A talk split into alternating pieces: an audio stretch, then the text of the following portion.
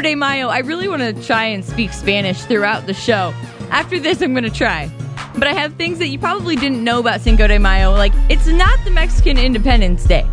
That's actually on September 16th. We're celebrating today a victory over France. It was the first uh, victory over France in 50 years, so that's why they celebrate it. But it's way more popular in the U.S. than it is in Mexico.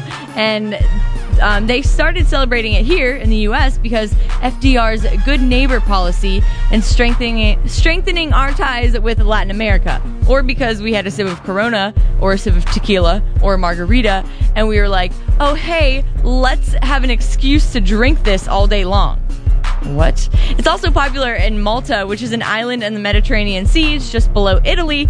Again, they love the Corona, and that's why they celebrate. And they celebrate in Chandler, Arizona by racing chihuahuas. No real reason, just because it's awesome.